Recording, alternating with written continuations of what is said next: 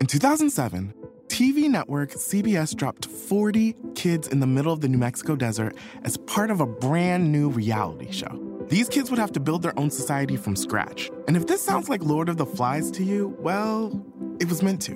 We were on this mission together and we were going to prove to the world that we could make a better society than adults could.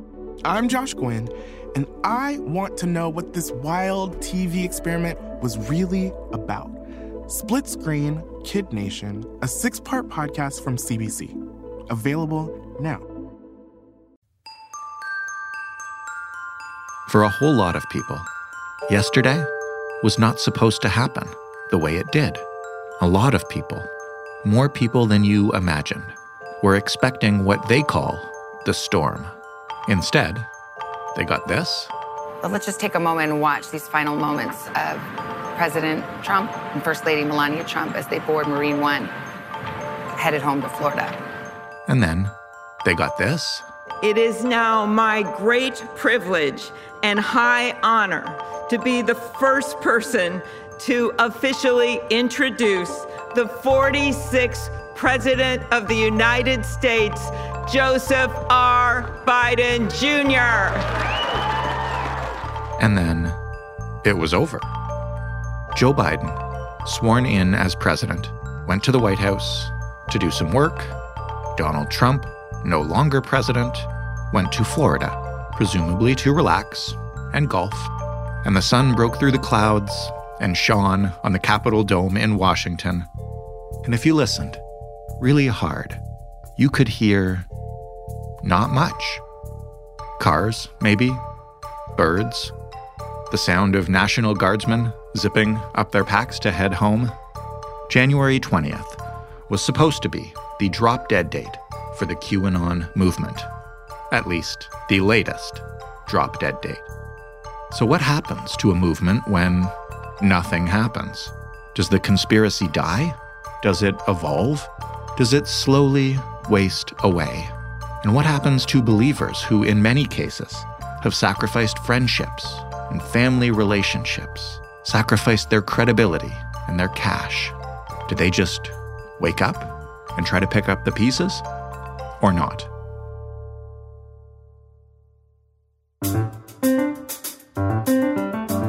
I'm Jordan Heath Rawlings. This is The Big Story. Justin Ling is an author and a reporter who has been following the twists and turns of the QAnon movement for most of this year. Hello, Justin. Hey, thanks for having me. Of course. Why don't you start before we get into um, what's happened since Joe Biden was sworn in? Um, what were various QAnon believers expecting to happen on January 20th? Yeah, I mean, I, I think the vast majority of people who follow the QAnon conspiracy never thought Joe Biden would ever be inaugurated. You know, they said that repeatedly. A whole part of, uh, you know, the Q mythos has been that something amazing will happen and that Donald Trump will swoop in at the last minute. Of course, QAnon has been sort of the vanguard of the conspiracy that Donald Trump never actually lost the election. It was all rigged. You know, they were the ones who were doing a lot of that frontline, you know, research, I'll put research in scare quotes there, uh, that underpinned the Trump campaign's effort to overturn the election. You know, you can draw a straight line uh, from a lot of the conspiracies that popped up on Q forums like 8chan and Gab, uh, right into uh, the Trump campaign's legal filings around the election, right? You know, a lot of the conspiracies around Dominion voting systems basically gaining sentience and uh, changing uh, Trump votes to Biden. You know that started on a lot of these Q forms and wound up in those legal filings from Sidney Powell, from Lin Wood, from the Trump campaign uh, that were an attempt to overturn the results, uh, and that also founded the belief of some, you know, Republican senators and congressmen uh, who tried to uh, deny Joe Biden's certification of his victory. So they consistently thought that those efforts would work. When they didn't, they deluded themselves with this sort of magical realism thinking that something would happen today that you know on the stage you know as Joe Biden's hand hits the bible that there'd be mass arrests that the National Guard was really there not to protect the inauguration, but to set the stage to have Joe Biden and his compatriots arrested. Uh, there was a pervasive belief that a military tribunal would be set up in D.C. and that all of these folks, from Barack Obama to George W. Bush, Hillary Clinton, Joe Biden, Kamala Harris, everybody would be arrested and tried for treason. I mean, this is literally what many of them believed. I'm not exaggerating. This was the bedrock of the faith that QAnon had that today would turn out in their favor. And we're, we're talking, you know, 2.30 on Wednesday afternoon. There are still a whole bunch of folks who think that in the next 10 days it'll all you know this inauguration will turn out to be a, a ruse um, you know there is a, a tremendous amount of faith from these folks that things will turn around in their favor at any given moment. And if it's not now, then pretty soon. And I think it's been hard on many of these folks to watch those predictions consistently fail to come true. Well, yeah, you've been keeping an eye uh, on these forums for for a long time, off and on, but you've also been um, pretty glued to them over the past 24 hours or so. And as you mentioned, we're talking on Wednesday afternoon. How have they been handling it as, you know, first Trump departs as he wasn't supposed to. Then nothing happens at the inauguration. Then nothing happens when they inspect the troops. And, you know, presumably, knock on wood, uh, no mass arrests take place at the inaugural ball or whatever. But, like, how, how do they deal with that uh, consistent disappointment? So I think there's, there's there's kind of a handful of different camps, right? There is a camp of of QAnon believers or maybe former QAnon believers who are accepting that things haven't gone their way, who are posting, you know, right now on a lot of these forums saying, you know what, that's it. I can't do it anymore. My faith has been shattered. Uh, this was all a ruse. You know, we, we, it was it was sort of a, a, triple fake out. You know, none of these predictions are going to come true. Um, either Q is never real, or they were overplaying their hand, or whatever. Basically, these folks have accepted that none of this is real. Um, I don't know that those people are going to turn around and embrace liberalism tomorrow, um, but at the very least, they seem to be disenchanted and done with this sort of far right conspiracy making. There are other people who have kind of come to the same conclusion but to a different from a different angle you know there are there are people who used to believe this or maybe who were always kind of in the same uh, area of belief, but never quite trusted the QAnon thing, who are saying, well, we've been played. You know, this was all just a gambit for people to make money or get power or whatever, but we have to double down on the same mission, just not under the ambit of, of QAnon. These mm-hmm. are people who are probably very, who are, I know, anti Semitic, who are, um, you know, in some cases homophobic, racist, who are deeply reactionary and conservative. Um, these are people who just fundamentally can't square a Biden administration, but who are going to find a new channel for a lot of those grievances. Uh, and there are there are going to be a bunch of people who who stick with it who you know, convince themselves that this is all part of the plan. I've seen a theory emerge in the last day that says that Joe Biden is in on it. That actually Joe Biden and Donald Trump are working together. That and this is this is people trying to rationalize yeah. how these predictions keep failing. Right? You always have to find a new path to explain everything. There's all there's always numerology that goes into it. There's always you know, some sort of of myth making that you have to do to to sort of comport what's happening with what you want to happen. Um, so there's a whole bunch of different people kind of taking different off ramps here. Some are some are sticking with it, like I said. Some are are finding they're going to leave the movement. Some of them are suggesting they're going to find new outlets for it. Um, but there's a real diversity going on in terms of reaction to this, uh, and it's going to be curious to see where this all goes next, if it goes anywhere at all. I'm going to read a quick post uh, written by a poster named Code Monkey Zed, who is uh, the alias, I guess, of a fellow named Ron Watkins. And I'll read it, and then maybe you can kind of offer some context on who Watkins is and why this matters. So, uh, this is the post. We gave it our all. Now we need to keep our chins up and go back to our lives as best we are able. We have a new president sworn in, and it is our responsibility as citizens to respect the Constitution regardless of whether or not we agree with the specifics or details regarding officials who were sworn in. As we enter into the next administration, please remember all the friends and happy memories we made together over the past few days. Why is this a significant thing? Well, I mean, I think it's wonderful in terms of trying to reframe this as you know the real QAnon were the friends we made along the way. Um, I think that's mm-hmm. there's something heartwarming about that.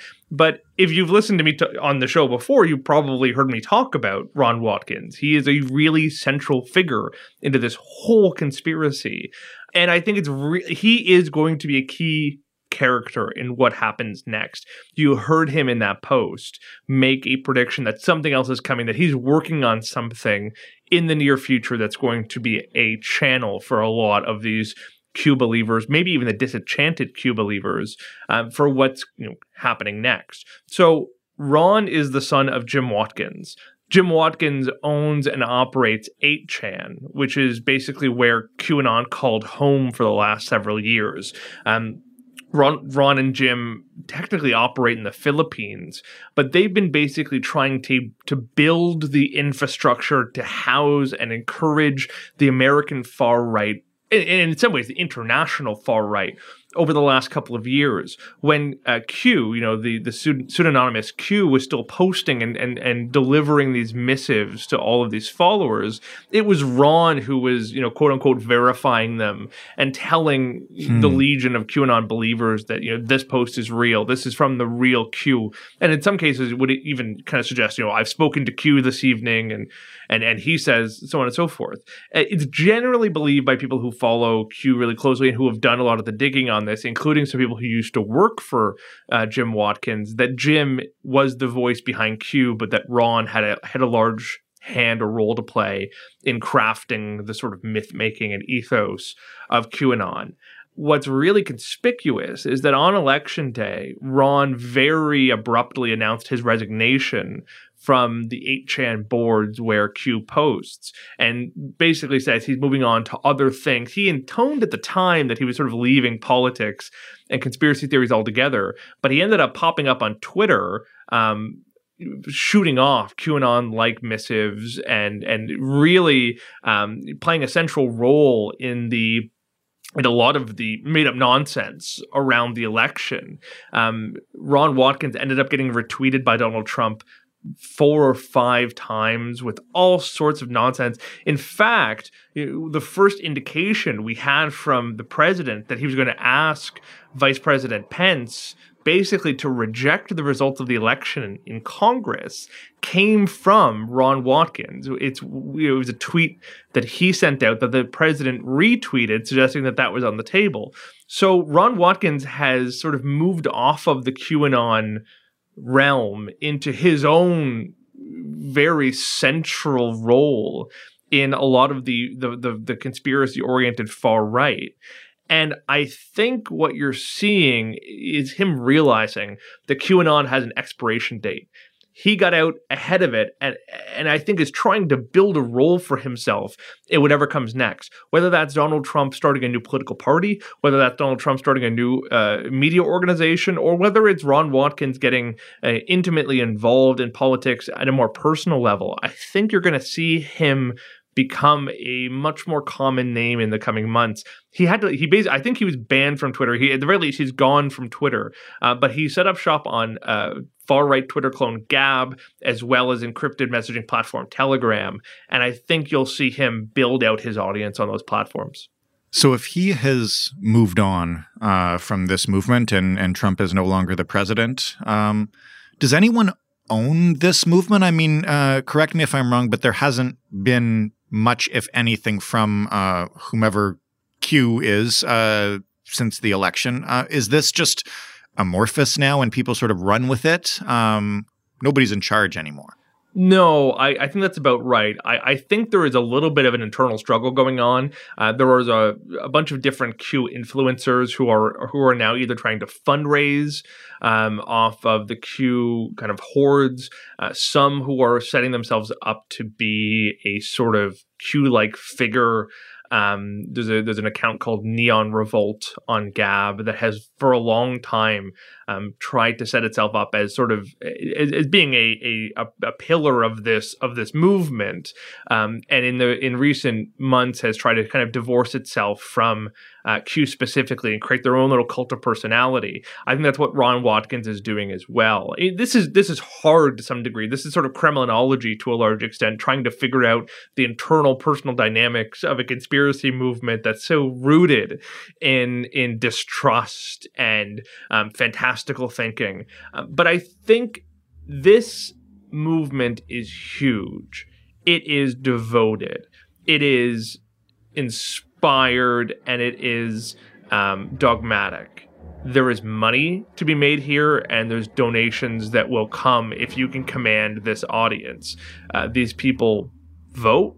You know, they amplify messages readily. They have sort of a built-in media apparatus. Mm-hmm. Um, they have done a very good job of planting their conspiracy theories in all sorts of media outlets and putting them in the hands of all sorts of prominent political figures, including some of those who are now elected to Congress and the Senate. So, whoever manages to get a grasp on this movement has a very powerful force behind them. We know from these platforms that there are definitely hundreds of thousands of adamant QAnon believers and followers. Some polling suggests that the real numbers could be in the millions. So there is going to be a power struggle to be had here.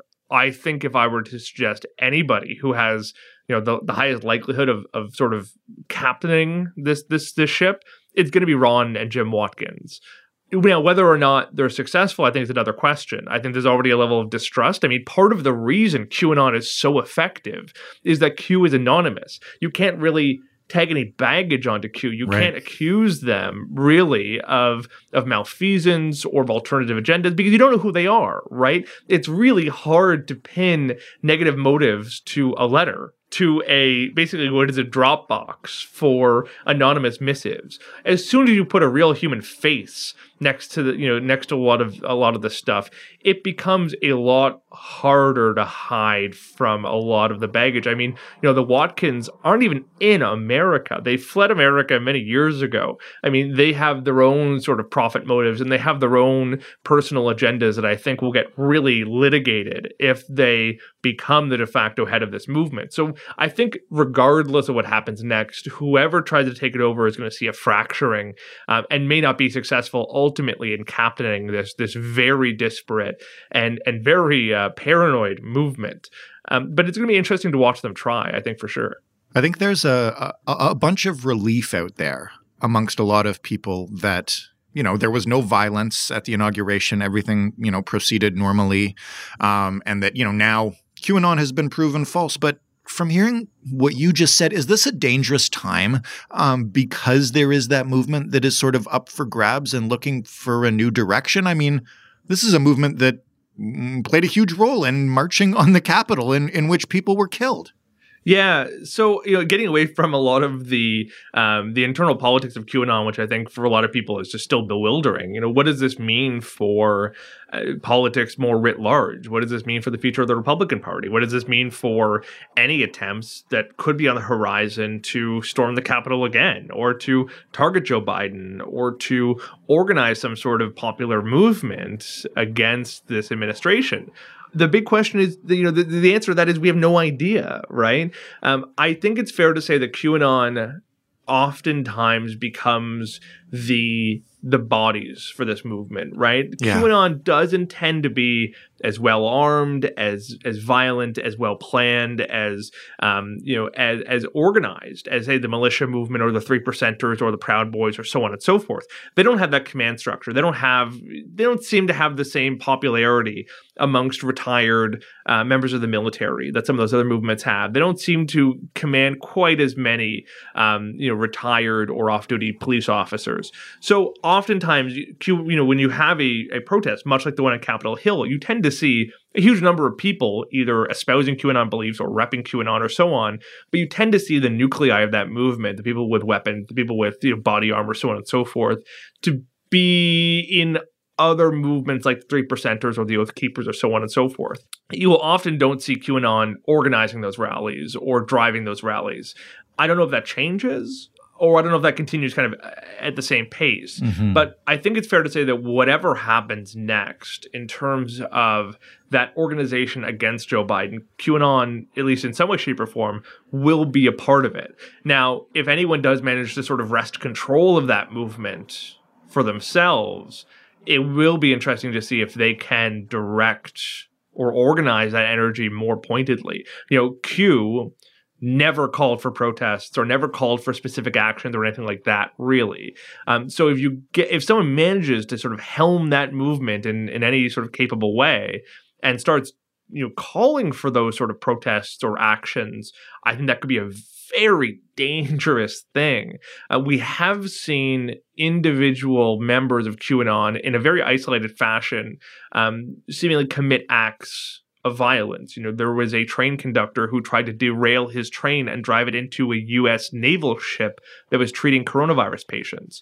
You know, we've seen um, Corey Hurren, the man accused of of wanting to do harm to the prime minister, who drove through the front gates of Rideau Hall allegedly um, with a, a, a, truck full of weapons. Mm-hmm. You know, we've seen um, a QAnon believer shoot to death allegedly a mid-level mob boss in New York City. You know, there's all of these cases of individual members of QAnon willing to engage in acts of violence in the name of their movement. That has not happened on an institutional organizational scale yet. Uh, could it? I don't know, but it's a very good question, and I can imagine that's something the FBI is going to be asking, uh, and other local police departments are going to be asking in the near future. On the other side of that coin, I want to ask you how you feel about uh, the vast majority of these Q followers who, you know, it's become clear uh, to us, obviously, but also increasingly to them, um, that they've been duped. You know, I've been looking at some of the screen caps that you've been posting and that other people have been posting uh, after the inauguration. And, you know, they're things like, well, I'm the official laughing stock of my family now, or this is an embarrassment. I'm so humiliated. Um, these are people that have really bought in and gotten uh, a lot of nothing for their trouble. And you know, is it is it appropriate now to to pity them, to laugh at them, to troll them as some people are doing? I mean, these are also people who have caused a lot of hurt to their family and other folks. And you know, how do you reconcile that? Yeah, so I wrestle with this, right? I you know, I think this is a very good question. Let's start with who does not deserve our pity, right? At the core of QAnon, yes, there is this belief that you know Trump is God and and he's fighting child traffickers and all that. There's a whole bunch of altruistic stuff that is sort of the front facing bit of QAnon. But you actually log onto these boards, homophobia, racism, sexism, um, you know, all xenophobia is commonplace. It is is not just a, a bug of QAnon; it's a feature of it. Mm-hmm. You know, as they were reacting to the inauguration, the pinned post on top of the main QAnon board was a link to a bunch of articles about the protocols of the Elders of Zion, one of the most notorious and long-lasting anti-Semitic conspiracy theories in human history. Hmm. I don't have a lot of sympathy for people who have, for years now, promoted and and pumped up anti-Semitic myth making. You know, I don't have uh, sympathy for people who constantly use racial slurs and homophobic slurs. You know, as they hang out with all their QAnon buds, right? I I don't feel bad for those people. I don't feel bad that they got sucked into this because they wanted to. They were looking for a movement that is reactionary and anti Semitic and problematic in all of these ways. And they found it in QAnon and they deserve, I think, in many respects, the mockery and scorn that that they're getting because it's not as though they they you know fell down a rabbit hole like Alice in Wonderland. It's that they were looking for a movement that would that would welcome their horrible beliefs. So for those people I have zero sympathy. Now Right. there are people who have fallen into this movement who don't go on 8chan where a lot of this stuff happens, who don't have an account on Gab. You know, these are people who may have sort of found their way into this movement through Instagram or Facebook or elsewhere. These tend to be older people. In some cases, some of the the yoga and wellness community have fallen into QAnon, and these are people who genuinely believe that the government is is making stuff up about COVID nineteen, who genuinely believe that there is a larger child trafficking problem that the government's not telling us about, who believe that many people in power are like Jeffrey Epstein and are are you know using their positions of power to hide their crimes. Those people really did fall down the rabbit hole in many respects. And I do feel bad for them because, you know, they are not people who I, I think are innately or or were previously anti-Semitic or homophobic or racist or so on and so forth. These are people who I think are trying to find meaning and reason behind a lot of the horrible things that have happened this year. And unfortunately, QAnon offered them a very compelling tale to believe in. And I think now they're probably in a very rough spot. I think QAnon has been incredibly hurtful for people's mental health. I think it has damaged a lot of personal relationships. And I think it's led people to, to isolate themselves further from the support systems that should be helping them. And I think those people deserve a tremendous amount of sympathy. I think they did something bad in joining QAnon and promoting it and so on and so forth. But I think they're so redeemable. And I think it's just a matter of reaching out to them and convincing them that they made a mistake. And that's it. Justin, I hope uh, we can do that. I hope their friends and family uh, are reaching out to them now because they, they certainly seem like they need it. And uh, thank you for talking us through this. And I hope you get to uh, go back to covering things that actually exist now. Maybe? yeah, yeah. I mean, I, I'm gonna keep an eye uh, on on QAnon, and you know, I will say, if anyone out there is you know has friends or family who have fallen into the, the Q rabbit hole, or maybe themselves have sort of dug into it and are not, not quite sure what to do now. There's a subreddit that that is is for um, people who have loved ones or who themselves are leaving this sort of conspiracy and who just want some help, who just want to chat with people. What's it called in case somebody needs it? Yeah, so it's called the it, it's it, you know I think people are really driven to doing puns of Q. It's the Cult headquarters. So it's Q U L T underscore headquarters, and it's it's on Reddit, uh, and it's you know a lot of folks who who are getting together to chat about their loved ones, their their partner, their mother, their kid, their brother, whatever, who have fallen down this rabbit hole, and in some cases, it's success stories about convincing those folks that they've been duped or that they've fallen down this you know this this this wormhole and just need a little bit of a helping hand to get out. So in some cases, it's not entirely depressing. There's some good news stories in there. Hopefully, there's lots more to come. Thank you, Justin. Thanks. That was Justin Ling, and that was the big story, and that was maybe the end of QAnon as a topic here. For more from us, including past episodes about QAnon, you can head to thebigstorypodcast.ca. You can find us on Twitter, as you know, at thebigstoryfpn. You can also talk to us via email the Big Story Podcast. That's all one word, all lowercase at rci.rogers.com. And as always, we're in your podcast players Apple and Google and Stitcher and Spotify. If you like us, leave us a rating, leave us a review. Thanks for listening. I am Jordan Heath Rawlings, and we will talk tomorrow.